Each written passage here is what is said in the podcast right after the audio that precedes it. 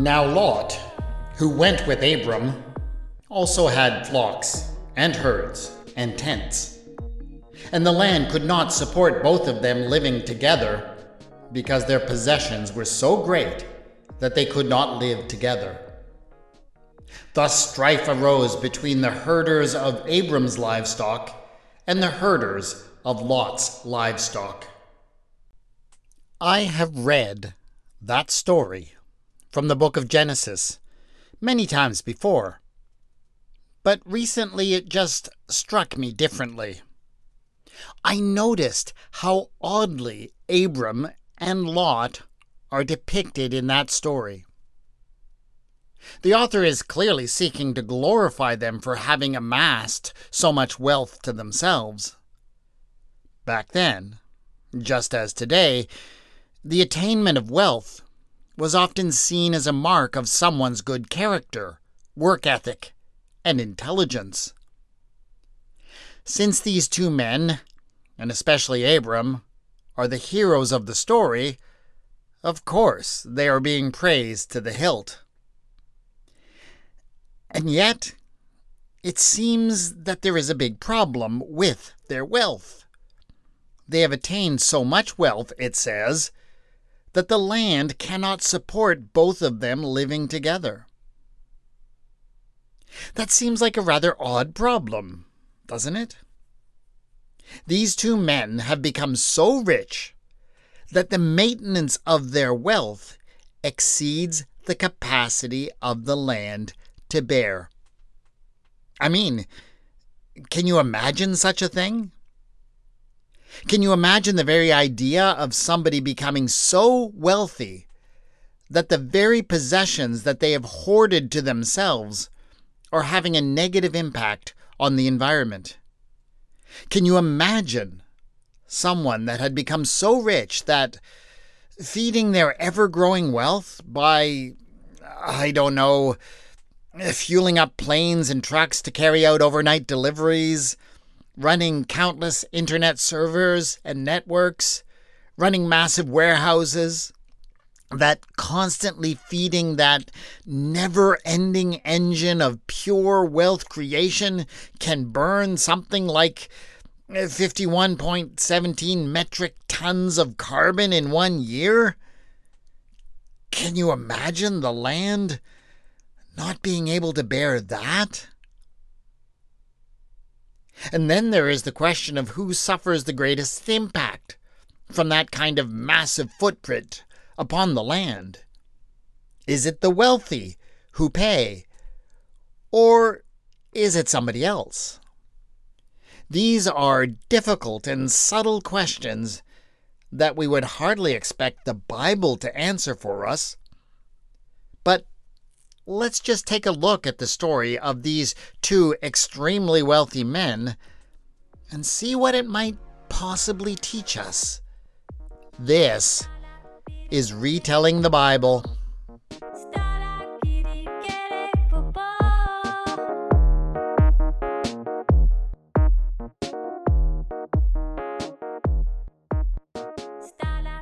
Episode 6.19.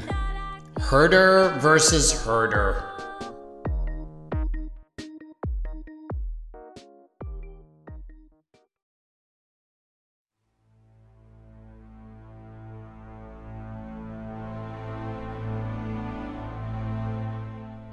It was still dark when Eleazar, the man in charge of all of Abram's herders, came to rouse his men from their sleep. As you can well imagine, they were not particularly happy to be getting up so early. They had worked hard and long hours the day before, and so they did not hesitate to groan and curse at Eleazar as he shouted his orders at them. But despite the darkness of their mood, they still stirred and quickly gathered their things so that they could get to work, because they understood what was at stake. They knew the reason why the previous day had been so very exhausting. All day, It felt as if they had been just a few steps behind their most hated enemies, Lot's herders. Somehow, after they had all finally gotten all of their cattle assembled and ready to go in the morning, when they arrived at the local well, they found that Lot's men had already been there for an hour. They had already removed the great stone that rested on top of the well and dipped in their buckets to water the beasts.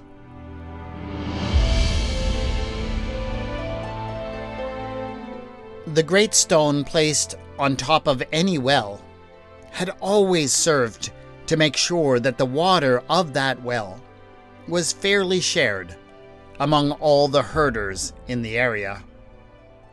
Since it was too heavy to be moved by only one or even several men, the workers were forced to wait until every flock and herd in the area had gathered, and they would heave and hoe together to open the well. This helped to ensure that the precious, limited resource of the fresh water was shared equally among all who needed it. It was how things had been working for centuries. It was surely how Yahweh intended for things to work. But recently, Lot's men had realized something. Lot's herds had grown so large, and his workforce of herdsmen and slaves with it, that they actually had enough men to open the well themselves. And that was why things had been so very frustrating the previous day. Abram's men arrived to find that the others had already so drained the well that they had to dip their buckets deeper than ever. The water, rather than being clear and fresh, was muddy and brackish. Both men and beasts complained as they drank it. As a result, Abram's men had spent much more time than usual at the well. When they finally drove the cattle out to the pastures, they found that they had already been picked over by Lot's herds, with their huge head start. They had to go much further afield to satisfy their charges. And indeed, most of the pastures around had already been overgrazed for so long that they had already been feeling overwhelmed by the distances they had to travel. In short, everyone had been exhausted by the end of the previous day, and it made getting up so early all the more difficult. But they all understood exactly why they were doing it. Abram's herds, and thus his workforce, had also grown as large as Lot's, and so today, they were going to beat him at his own game. Today, they would arrive at the well first.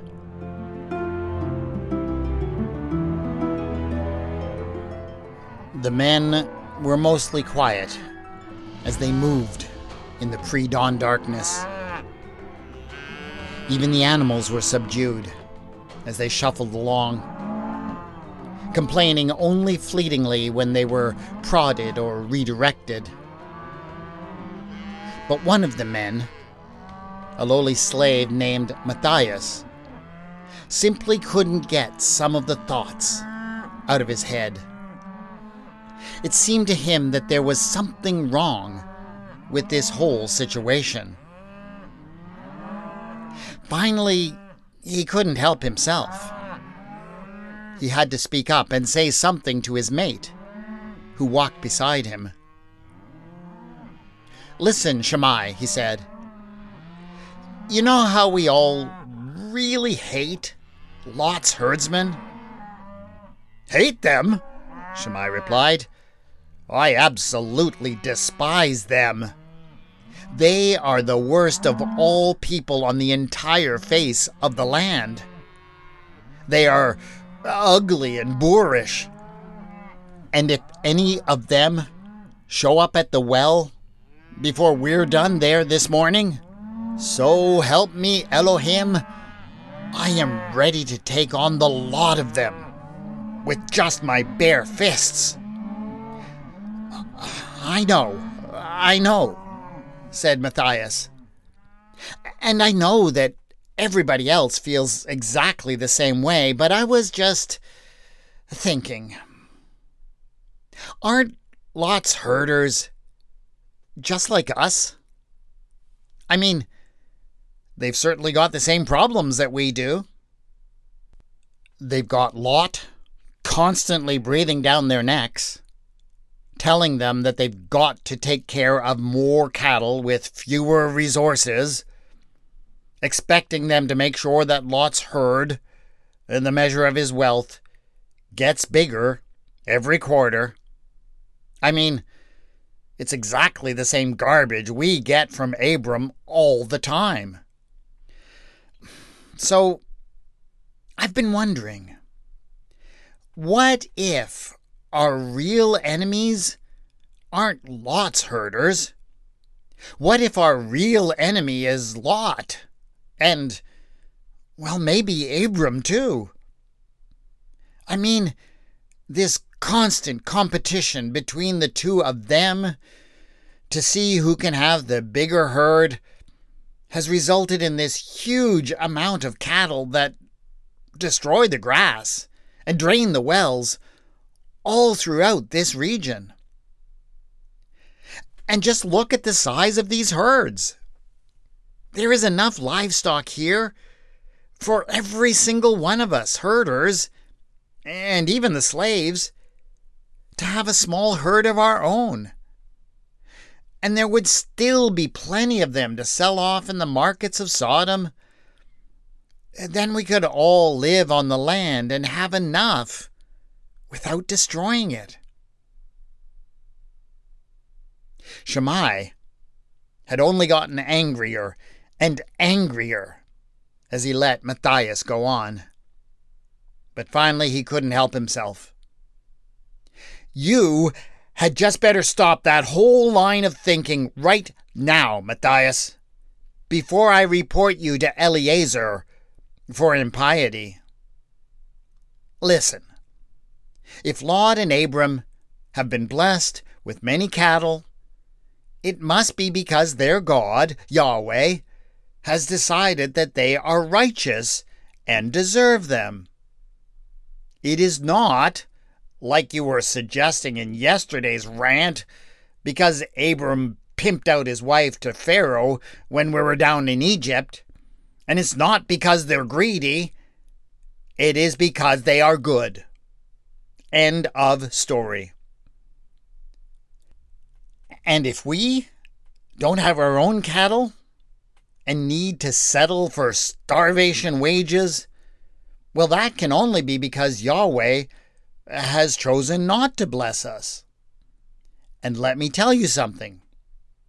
When Yahweh eventually decides to bless me with a huge herd, I certainly do not want idiots like you telling me that I can't have too many cattle because it might hurt the land.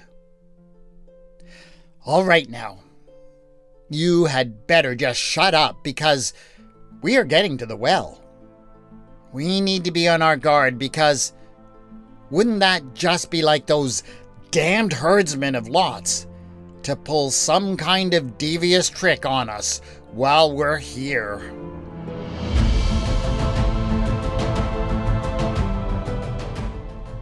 It seemed that Shammai was some kind of seer.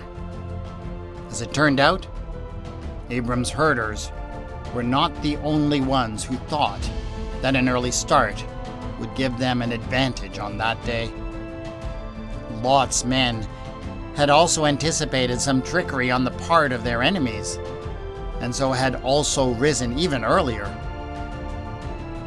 Even as Eliezer organized his workers around the great stone, and every man was straining to get it to budge. The others fell upon them from the rear. The battle that followed was short, but passionately fought. Staffs were cracked upon many a head, and goads flew through the air together with many stones. It was fortunate that none of the herders on either side were killed, though many had wounds that they would take many days to recover from.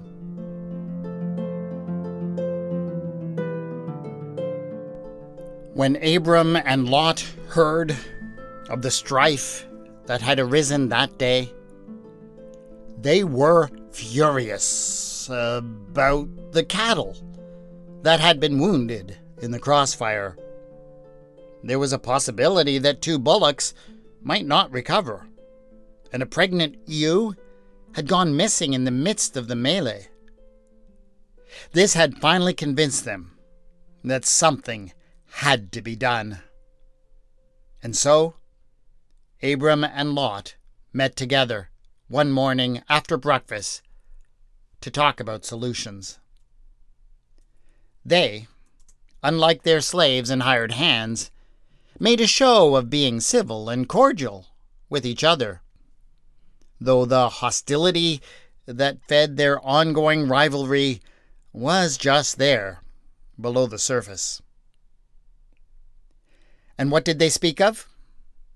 Did they consider, even for a moment, the possibility that they might need to scale back their continual need to have a bigger herd every quarter?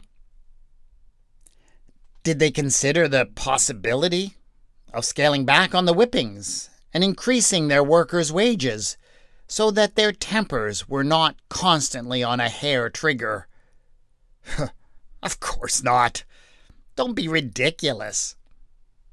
All they wanted to talk about was how they could continue to grow their wealth without silly little things like discontented workers and limited resources getting in the way. The solution, as far as Lot was concerned, was clear. If the land could not bear all their wealth, then clearly the land was at fault. It was time to find a new land that would put no limit on the growth of Lot's herds. I heard a story of some people on the plain of Shinar who were trying to create some way to go all the way up into heaven. Perhaps that is what I will do. Ascend into the heavens and find a new land. I will not let the gods set the sky as the limit to the growth of my herds. Abram had always been a little more practical, but no less competitive. Perhaps, was all he said. And perhaps you will find when you get there that I have arrived first. But that is all for long-term research and development. For now, I suspect, you will have to settle for using up the pastures and draining the wells of another territory down here. Let us separate. You choose what direction you want to go, and I will go in the opposite.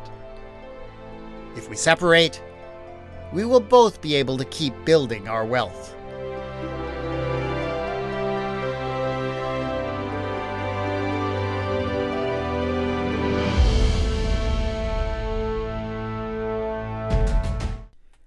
On a recent reading through this section of the book of Genesis, I was struck by that one odd phrase, and the land could not support both of them living together, because their possessions were so great.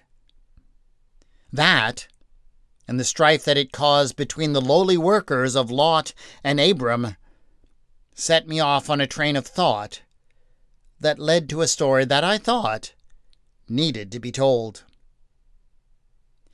Is that story a useful metaphor or parable in any sense that we might take and apply to our modern age and its challenges? That is something I will leave to my listeners to decide. That is it for this episode of Retelling the Bible. Please subscribe so you can get the next episode in a couple of weeks. And yes, please leave a review on your podcast provider to help other people find and appreciate this podcast. The theme music for the podcast is Ada by Kevin MacLeod, and the mood music for this episode is Beyond the Horizon by Alexander Nakarada. It is licensed under the Creative Commons and can be found at Filmmusic.io. Sound effects came from zapsplat.com. You can contact me on Twitter at Retelling Bible, on the Facebook page Retelling the Bible. Show notes for this episode have been posted at retellingthebible.wordpress.com. I'd also like to invite you to look at the new Patreon site that I am still setting up at patreon.com/retellingthebible. And a very special shout out to my very first Patreon supporter, Pinkaboo. Awesome to have you aboard, and I appreciate you. This is Retelling the Bible, and I've been your storyteller, W. Scott McCandless.